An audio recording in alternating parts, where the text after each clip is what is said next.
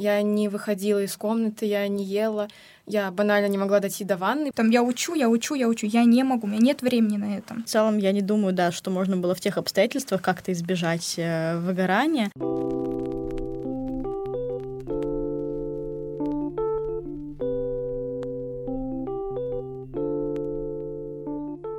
Привет! Это подкаст «Как поступить». Вместе с гостями из разных факультетов вышки и из других вузов мы обсуждаем темы, близкие каждому студенту. И наша сегодняшняя тема связана с ментальными проблемами студентов. Это как эмоциональное выгорание, так и тревожность, а иногда даже депрессия. Этот выпуск будет особенным. Ребята поделятся самыми личными переживаниями о своих тяжелых состояниях, а опытный психолог проанализирует их ответы в студии.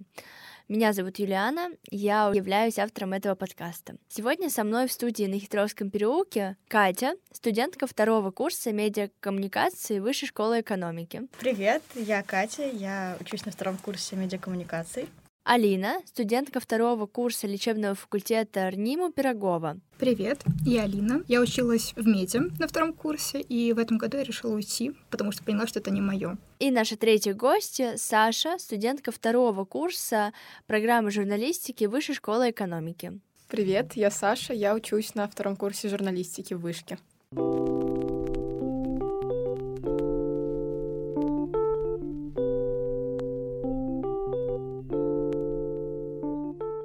Я могу сказать в целом, что я давно сталкиваюсь с тревожностью. Я очень подвержена тревожности в целом. И бывают, конечно, периоды, когда меня накрывает. И это было там и во время того, как я училась в школе, и сейчас тоже в студенческой жизни бывают какие-то сложности, какие-то нестабильные периоды? А, ну, у меня выгорание впервые появилось где-то в старшей школе из-за того, что я слишком много училась, мне это просто нравилось, и просто в какие-то моменты начало накатывать полная апатия. И потом на первом курсе я еще переехала в Москву, такой стресс, в 17 лет начала работать. И весь первый курс у меня раз где-то в 4-5 недель каждый раз были выгорания, которые перетекали прям в затяжные депрессии. У меня не было в школе такого. Я в школе училась второго, хотя я отличница. А все началось на первом, наверное, курсе, потому что была огромная нагрузка было очень много информации, и при этом было очень мало времени, огромное давление со стороны преподавателей. Ты понимаешь, что ты ничего не успеваешь, ты понимаешь, что на твоих плечах лежит огромная ответственность, но при этом ты не выполняешь свою работу на максимум. И из-за этого ты расстраиваешься. В итоге твоя трудоспособность, она падает, и выходишь к тому, что просто в какой-то момент ты лежишь и понимаешь, что ты ничего не хочешь, ничего не можешь, и живешь с этим изо дня в день. И в какой-то момент ты понимаешь, что ты больше не, хочешь, не хочешь учиться вообще, и хочешь вообще кардинально поменять свою жизнь, чтобы хоть как-то начать восстанавливаться после всех тех проблем, с которыми ты столкнулся.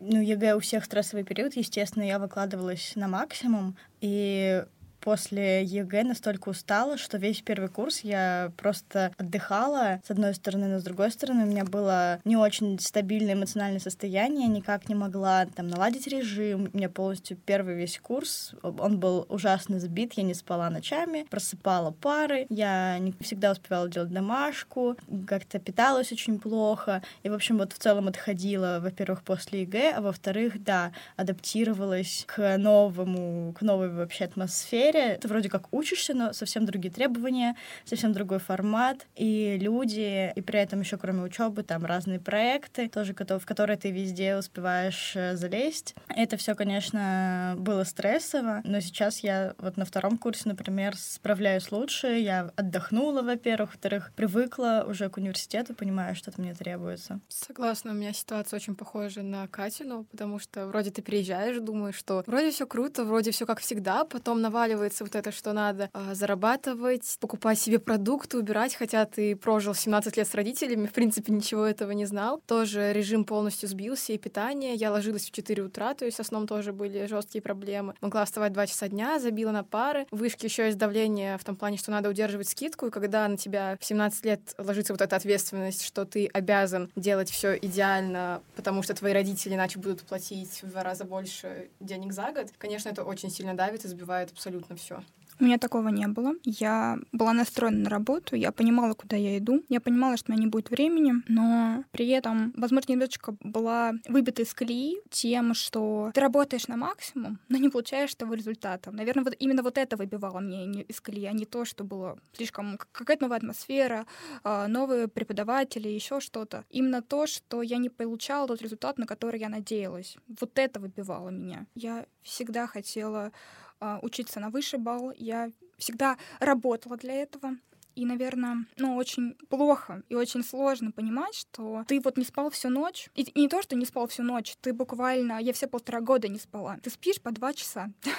Это максимум. И то спишь... Я спала буквально при свете, потому что я понимала, если выключу свет, я не встану. Так как я училась в меди, у нас были слишком строгие рамки. Было сложно выйти за эти границы, поэтому я не могла ничего поменять. Я четко осознавала, какой у меня путь. Я знала, что я сдам ЕГЭ, я знала, что я поступлю в мед, я знала, что я стану врачом. И когда вдруг что-то идет не так, ты думаешь, ну ничего, я сейчас это проработаю, стану лучше, буду работать еще лучше. А в итоге стало только хуже, потому что организм не может без отдыха.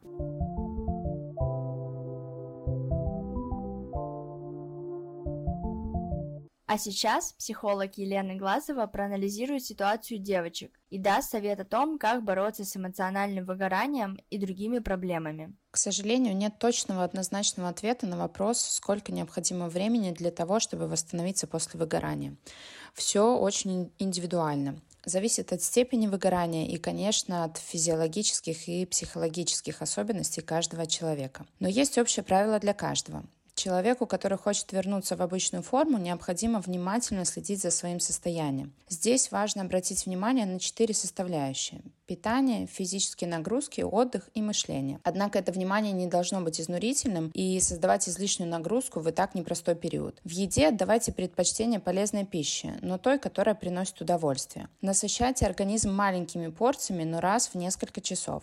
Не делайте большие перерывы, не голодайте. Физическая нагрузка приветствуется любая. От размеренных прогулок до силовых тренировок. Только не перегружайте организм сразу же. Для первого дня вполне может хватить нескольких приседаний и приятных подтягиваний. Добавляйте нагрузку постепенно и следите, чтобы она была в удовольствии. Что касается отдыха, в первую очередь наладьте режим сна. Пусть сон будет организован в подходящее время в комфортном месте. Ложитесь и вставайте в одно и то же время каждый день.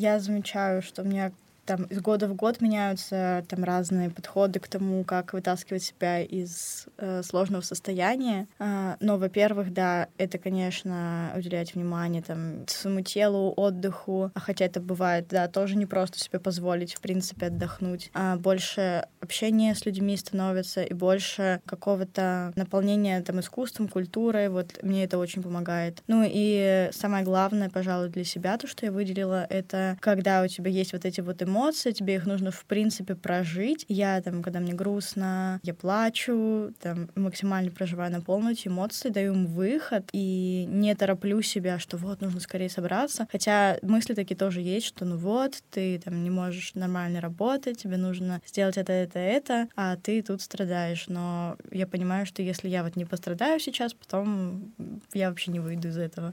Я в одиннадцатом классе себе, в принципе, не давала отдыхать. То есть, если я чувствовала, чувствовала выгорание, я старалась работать еще больше. Это была странная логика, но к первому курсу это привело к тому, что когда у меня начинались вот эти вот периоды такие депрессивные, я не выходила из комнаты, я не ела, я банально не могла дойти до ванны, просто я могла лежать около пяти дней, смотреть в потолок, и, ну, абсолютно ничего не хотелось там. Не спать, не в телефон залипать, вот просто исчезнуть. И на первом курсе я попыталась как-то это наладить, условно. А, я вообще не общалась особо с людьми, ну, просто я такой человек сама по себе, у меня есть пара близких друзей, на этом все. И поэтому меня молодой человек вытаскивал там погулять куда-то, сходить, но в какой-то момент это перестало помогать, то есть, ну, вот я в этой апатии просто лежала, не могла ничего сделать. И где-то в начале второго курса, после депрессии, где-то в месяц летом, после тяжелых событий в жизни, там все сразу навалилось, а, молодой человек настоял на том, чтобы я пошла к психотерапевту. И только после этого произошли какие-то серьезные изменения в жизни, потому что до того, как я к нему пошла, абсолютно ничего не помогало, только когда мне объяснили, что это зашло достаточно далеко, и что сама я с этим уже не способна справиться, и назначили грамотное лечение, только тогда все стало хорошо более-менее. И то, к сожалению, пока это только первый год лечения, это тоже бывают постоянные сбои, то есть все еще возвращаются выгорание, апатия периодически, но гораздо реже. Кстати, раз заговорили про психолога, я хочу сказать, что тоже у меня были некоторые периоды, когда мне требовалась психологическая помощь, я тоже занималась психотерапевтом. И вот, например, сейчас, там, в связи с последними событиями, вот у меня в апреле меня прям очень сильно накрыло. Меня три дня э, я была в супер тревожном состоянии, я плакала каждый день, я плакала даже просто идя по улице, не мог, ну, то есть настолько не могла себя контролировать. И я понимала, так, нет, все, кажется, я одна уже не справляюсь. И вот, если слышали, там запустили бесплатную психологическую помощь как раз, и я записалась на ближайшую просто да, дату, время, которое нашла, и это настолько помогло вот э, потом задать себе нужные вопросы и вот как-то проработать это все, что сейчас, ну, там, по сравнению с прошлым месяцем, мне гораздо лучше, проще, легче. И да, психолог — это отличная тема вообще. Наверное, скорее постепенно это все приходит, ну то есть постепенно ты уже, когда выходишь из этого состояния, ты можешь а, посмотреть там на свою жизнь, на то, как ты живешь, и уже расставить как-то по-другому акценты. Но вот пока в моменте, когда это происходит, ты не особо с этим разбираешься, наверное. Ну, я, по крайней мере, мне как-то все вместе идет, и вот полный неразбериха и хаос, э, и способна разложить по полочкам все только когда уже чувствую себя лучше. А пока ты находишься вот действительно в этом клубке, а ты не понимаешь, как тебе решать, куда девать учебу. И лично я на первом курсе окончательно как-то на нее вроде забила. То есть я пыталась выкладываться на полную, но я тоже не чувствовала этой отдачи. То есть ты учишься на 8, 9, 10, а в итоге оказываешься внизу рейтинга, потому что вышки конкуренция просто огромная. И из-за этого я на первом курсе потеряла скидку. То есть я вроде продолжала учиться отлично, но когда ты понимаешь, что в тебе слишком много проблем, уже просто не получается отдаваться совсем на все сто. Но вот сейчас, по крайней мере, на втором курсе, а, после вот этого длительного опыта выгораний, более-менее понимаю, что делать. И условно сейчас я стараюсь как-то, опять же, балансировать свою учебу условно, уделять ей не так много времени, то есть выкладываться на полную, но в короткие сроки, лишь бы не столкнуться с новым выгоранием и не выпасть из жизни еще на неделю, пока учеба-то течет, и надо что-то делать. По поводу рейтинга, да, согласна, очень знакома, есть такая проблема. А, то, что ты вроде хорошо учишься, и для тебя это там хорошие оценки, в итоге ты где-то где-то в конце. И у меня еще была мысль по поводу выгорания. У меня, она был, у меня было выгорание этой осенью, потому что я взяла себе слишком много проектов, и в какой-то момент я три месяца просто без выходных была. Мне реально не было ни одного выходного, чтобы я просто отдохнула, ничего не делала. И у меня случилось выгорание. Э, где-то три дня я просто э, без причин э, ревела. И тогда я там, вот когда такое случается, с одной стороны, да, это плохо, но с другой стороны, важно, наверное, делать выводы из этого. Я там поняла, что вот, например, больше там трех крупных проектов я не беру себе, даже если мне очень хочется, потому что возможностей очень много, особенно в вышке, ты постоянно на тебя не сваливаются, ты, есть вот этот проект, а можно сюда податься, а можно вот это делать. Но ты смотришь на это и понимаешь, что, ну, тебе важнее, там, да, твое здоровье, хотя, может быть, проект очень интересный. У меня такая же ситуация была частично с учебой и с работы. То есть а, я на первом курсе работала на трех должностях в одной компании одновременно, потом добрала четвертую, со второго еще и личных детей себе на репетиторство взяла. То есть когда нет вообще выходных, потому что на двух работах выходные не пересекаются. К сожалению, так очень редко получается. И в один момент ты просто приходишь, ложишься домой и не можешь пошевелиться. То есть у тебя кружится голова, ты постоянно зеваешь, тебе очень плохо. То есть дело даже не только в ментальном состоянии, а в том, что организм дает сбой. И буквально вот эти два года выгорания меня сейчас привели к тому, что мне пришлось обратиться к эндокринологу просто потому, что у меня организм физически не вынес такого стресса.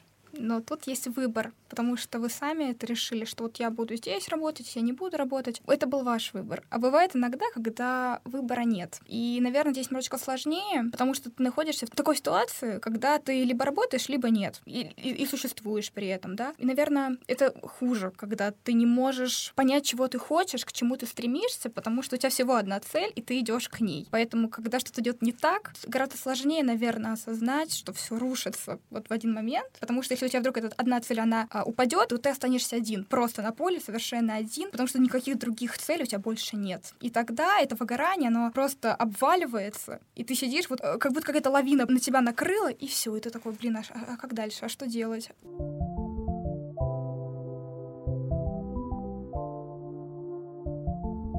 Для того, чтобы оценить правильно свои возможности, составьте план. Распишите один день из своей жизни, нынешний или планируемый, одну неделю и один месяц. Посмотрите внимательно на то, из чего состоит ваш график и чем вы заняты каждый час. Действительно ли туда помещается все, что вы хотите? Добавили ли вы туда отдых и время на приятные встречи с друзьями? Хватает ли времени для сна?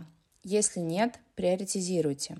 Выбирайте то, что сейчас особенно важно. Остальное оставляйте на потом. Опишите все сферы своей жизни – друзья, учеба, работа, хобби и другое. Определите для себя, на что действительно вы хотите тратить свое время. Если приходится выполнять неприятные и неинтересные задачи, чередуйте их с тем, что вас вдохновляет. Пусть деятельность меняется с одной на другую. Так у вас будет достаточно энергии, чтобы справиться с тем, что находится в категории «надо», а не «хочу».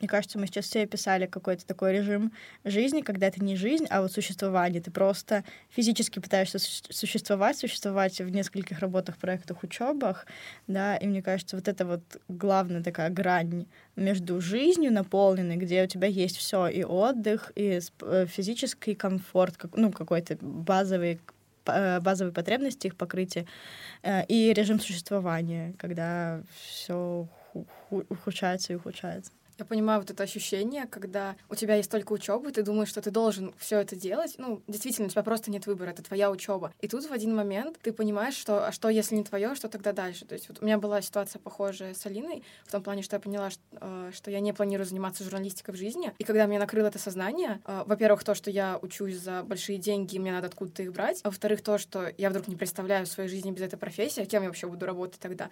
Вот тебя накрывает это выгорание, тебя трясет, и ты понимаешь, что а вдруг у меня нет будущего, э, чего мне ждать от этой жизни, если у меня там всю школу, там первые два курса была одна цель, а тут бац, она просто исчезла, и нет новой пока что. Наверное, я хочу сказать про огромное спасибо своим родителям, потому что они были всегда рядом, и как-то они меня поддерживали. Огромное спасибо друзьям, которые тоже поддерживали, говорили, да, бросай ты уже этот мед, давай какое-нибудь другое место, ты тут только тухнешь, ты теряешь себя, э, в твоих глазах уже не горит тот огонь, который горел раньше принципе, окружение, люди, которые всегда рядом, они играют огромную роль. Они всег... как будто всегда пытаются тебя как-то поддержать, как-то направить, потому что когда, когда вот ты находишься в таком состоянии, ты не понимаешь, как двигаться, что делать, к чему вообще вот стремиться дальше.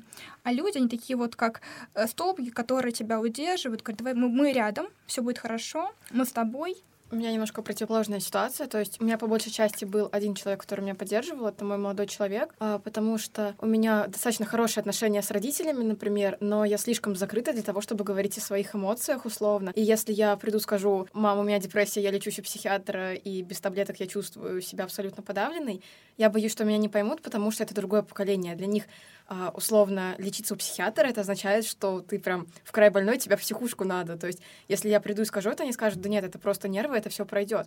И я понимаю, что это не их вина, конечно, они самые лучшие люди на свете, они меня полностью поддерживают, но с точки зрения выгорания это не то. Поэтому я обращалась только к своему молодому человеку, и мне помогало, когда он просто там условно уходил в магазин и приносил там мне какую-то вкусняшку или приносил цветочки, и я просто могла от того, как меня это умиляло, лежать и плакать около часа от того, насколько хороший человек есть рядом со мной, что я не одна, но при этом все равно до сих пор сталкиваюсь с тем, что иногда лежу, и мне просто некому написать, кроме него, я боюсь грузить его этим каждый день, и просто ощущение полной безвыходности, потому что у меня есть только он и одна подруга, но Подруга просто такой человек, который не умеет поддерживать так, как это надо мне. Да, она может выслушать, но она может быть самой лучшей на свете, да, но, к сожалению, вот она не готова оказать ту поддержку, которая нужна именно мне. Просто мы немножко разные в этом плане. Вот, и поэтому э, самое тяжелое чувство это, наверное, когда ты лежишь, тебе вот уже настолько плохо, что тебе хочется просто исчезнуть, а написать некому, но вот, слава богу, есть один такой человек, который готов меня тащить, который достаточно уверенно столкнулся вот с такими ментальными моими проблемами. То есть он не бросил, ему тоже было очень тяжело первое время, он не понимал, что со мной делать, потому что, ну, когда с тобой живет а, человек с психическим расстройством, это тяжело просто физически, потому что надо постоянно его тащить, у тебя еще свои проблемы какие-то. Для меня тоже, наверное, как э, для Алины, огромную поддержку всегда дают друзья. Но вот я могу рассказать о ситуации, с которой я вот столкнулась сейчас, когда я не могла найти поддержку должную у тех людей, у которых я и до этого получала. То есть мои друзья, например, не разделяют мою позицию, у них она прямо противоположная. А, они могут послушать, но они не дадут мне ту поддержку, которая мне нужна. Мы это, мы это поговорили как раз, например, с психологом, к которой я пришла, и она говорит, вот смотри, у тебя раньше была эта поддержка, а вот сейчас ее нету, и тебе нужно найти новую. И вот интересно очень, как э, я пытаюсь находить новые какие-то внешние опоры, кроме тех, которые у меня уже были. И, ну вот сейчас, например, для меня открылась такая вещь, как э, вот э, наполнение культурой, искусством. Я стала больше гораздо ходить, э, чем раньше, на выставки, на кинопоказы. Я была там за месяц сходила на три штуки. Для меня это сейчас э, актуально, потому что я вижу в этом какую-то вечность, бесконечность, что люди всегда остаются, искусство всегда остается, и я этим питаюсь. Такое новое для меня открытие, что такое тоже может помогать.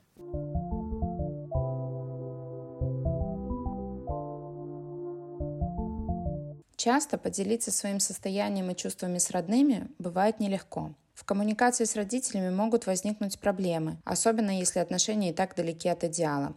Но это не значит, что стоит отказываться от запроса на помощь и поддержку от близких. При взаимодействии со старшим поколением стоит учитывать, что современные психологические термины, такие как, например, выгорание, абьюз и другие, не всегда могут быть им понятны. Термины достаточно новые, и они непривычны для людей возраста 50+, если только они не являются представителями помогающих профессий. Поэтому при попытке объяснить свое состояние используйте простые термины, такие как сильная усталость, апатия, истощение, нежелание что-либо делать, разочарование в ком-то или в чем-то. Опишите свои чувства, сообщите, что вам грустно и вы испытываете отчаяние. Обратите внимание также на физическое состояние, опишите его максимально точно, вплоть до указания проявления телесных симптомов. Запросите помощь прямо. Например, «Я бы хотел, чтобы ты приготовила для меня чай и обняла». Или «Я бы хотела, чтобы мы вместе сходили к врачу». Сообщите, что для вас большое значение имеет поддержка, забота, понимание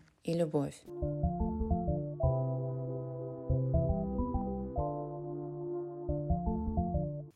Как я уже сказала, меня буквально к психотерапевту привел мой молодой человек, когда понял, что так больше не может продолжаться после того, как, опять же, летом были очень тяжелые события. И сначала это казалось таким чем-то странным, типа, что у меня просто выгорание, зачем мне идти к психотерапевту. Но когда я пришла, он начал меня спрашивать, и тут он начинает, э, ну, как бы, чтобы привести к какому-то диагнозу, он наводит э, какими-то вопросами. То есть у него было два варианта, и он ведет меня этими вопросами. Я вдруг понимаю, что он описывает меня полностью, что он знает, что я чувствую, я в этот момент осознаю, что что-то реально не так. Если этот человек полностью описывает какие-то симптомы, значит, со мной что-то есть. Опять же, он объяснил, что со мной происходит, он назначил лечение, и я могу сказать, что это реально помогает. Я пила вот эти таблетки, мне было супер хорошо, я постепенно вернулась в стабильное состояние, стала более-менее адекватно как-то в плане эмоций, то есть и положительных, и отрицательных, все нейтрализовалось просто, но при этом я не стала условно там бесчувственным овощем. Вот последний месяц, наверное, мне реально хочется учиться, мне реально хочется работать, и вот сейчас как раз конец учебы, конец работы, именно в этот момент меня прям настигла вот эта мотивация, я вдруг поняла, что все, у меня ощущение, как, ну, наверное, последний раз такое было в старшей школе, вне выгораний, когда у меня было искреннее желание что-то делать, и вот только сейчас, спустя два года, оно наконец вернулось. Это реально работает,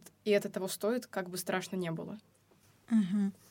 У меня с детства какой-то очень хороший опыт с психологами. Мне, наверное, повезло. Как-то я к ним изначально хорошо относилась.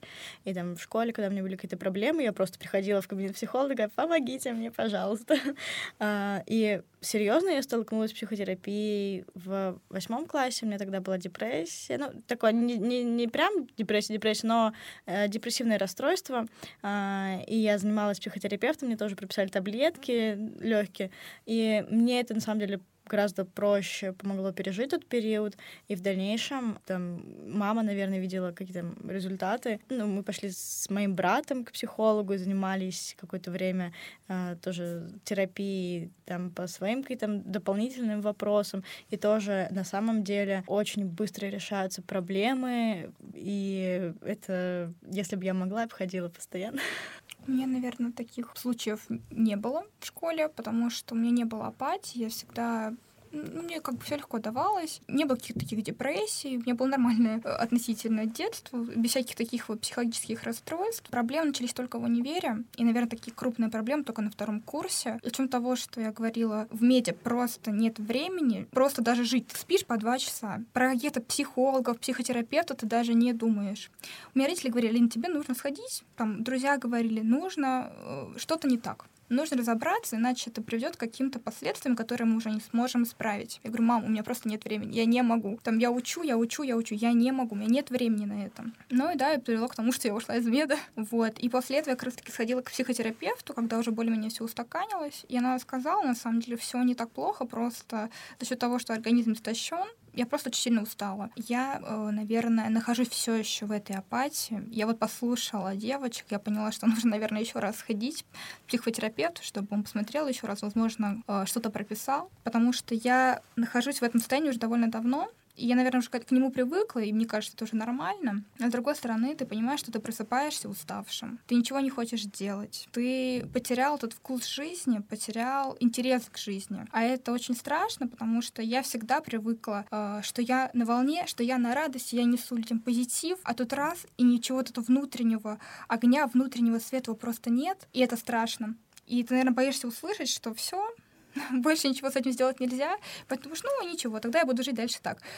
Но, конечно, разум говорит, что нет, это ненормально, нужно сходить, разобраться, чтобы все решили наконец-то, и чтобы ты вернула тот стержень, ту силу, тот свет, который был внутри. Я благодарна, в принципе, всей своей жизни за то, что так сложилось, как бы сейчас тяжело не было. Это ну, был необходимый опыт, а, потому что в том числе мои перегорания привели к тому, что я осознала, что не хочу условно работать по профессии, на которую я учусь, и меня все это заставило условно пойти работать, начать зарабатывать, чтобы жить лучше.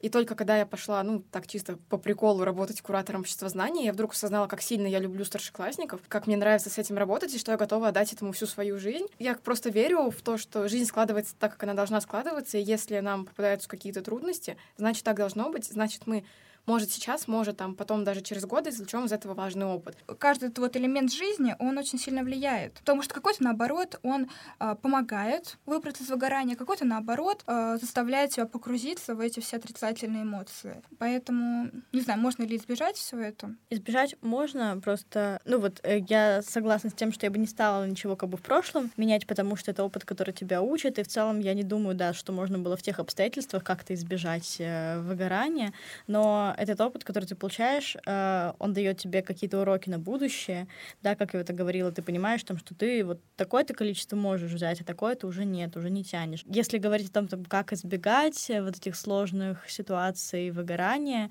то здесь э, вот то, что мы говорили про существование и жизнь, вот это вот грань не переходить, давать себе время на отдых, на развлечение, на нормальный сон, еду и ставить себя просто в приоритет свое здоровье состояние. Выше головы прыгать не надо. Да, сначала это кажется очень круто. Мне всегда говорили, что вот ты сейчас пытаешься прыгнуть выше головы. Я говорю, вот я прыгну, и у меня появится планка еще выше, и я прыгну сверх нее. И я все равно буду еще выше и выше, чтобы вы мне не говорили. И вот у нас тут сидит таких три типичных отличника трудяги, которые хотят добиться от жизни всего, но при этом в какой-то момент потеряли вот именно хорошее отношение к себе. Мне кажется, не затягивать самое главное, потому что ты живешь год с этими выгораниями, живешь два, и потом когда ты вдруг понимаешь, что пути назад нет, что ты буквально довел себя до психического расстройства, тебе всю оставшуюся жизнь с ним жить, это слишком тяжело, оказывается, и лучше, как только появляется выгорание, просто понять, что пора что-то делать, и не ждать, что оно пройдет само, оно не пройдет само. Это все равно очень большая работа над собой. А, замечать себя, замечать свои потребности, свои какие-то ямы там в физическом эмоциональном, эмоциональном состоянии. И вот когда вы их заметили, признали, это уже полдела. Дальше найти решение, э, взять паузу, замедлиться и выбрать себя. Нужно в какой-то момент просто остановиться и начать думать, что не так, что было до этого, чего я хочу в этот момент, чего я хочу в будущем. Нужно просто сесть и начать размышлять.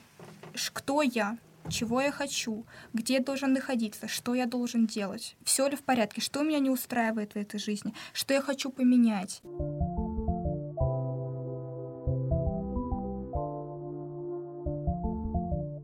Ребят, спасибо большое, что согласились рассказать о такой достаточно личной и чувствительной теме.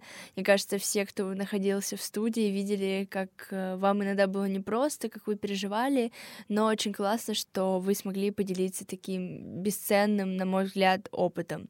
А, я очень надеюсь и думаю, что этот выпуск поможет справиться с а, разными ментальными проблемами или переживаниями тем, кто только столкнулся с этим в первый раз, или, возможно, кто столкнется в будущем, и надеюсь, что мы как-то помогли нашим слушателям. Это был подкаст «Как поступить» и я его ведущая Юлиана. Оставайтесь с нами и следите за обновлением в телеграм-канале «Саша знает how to».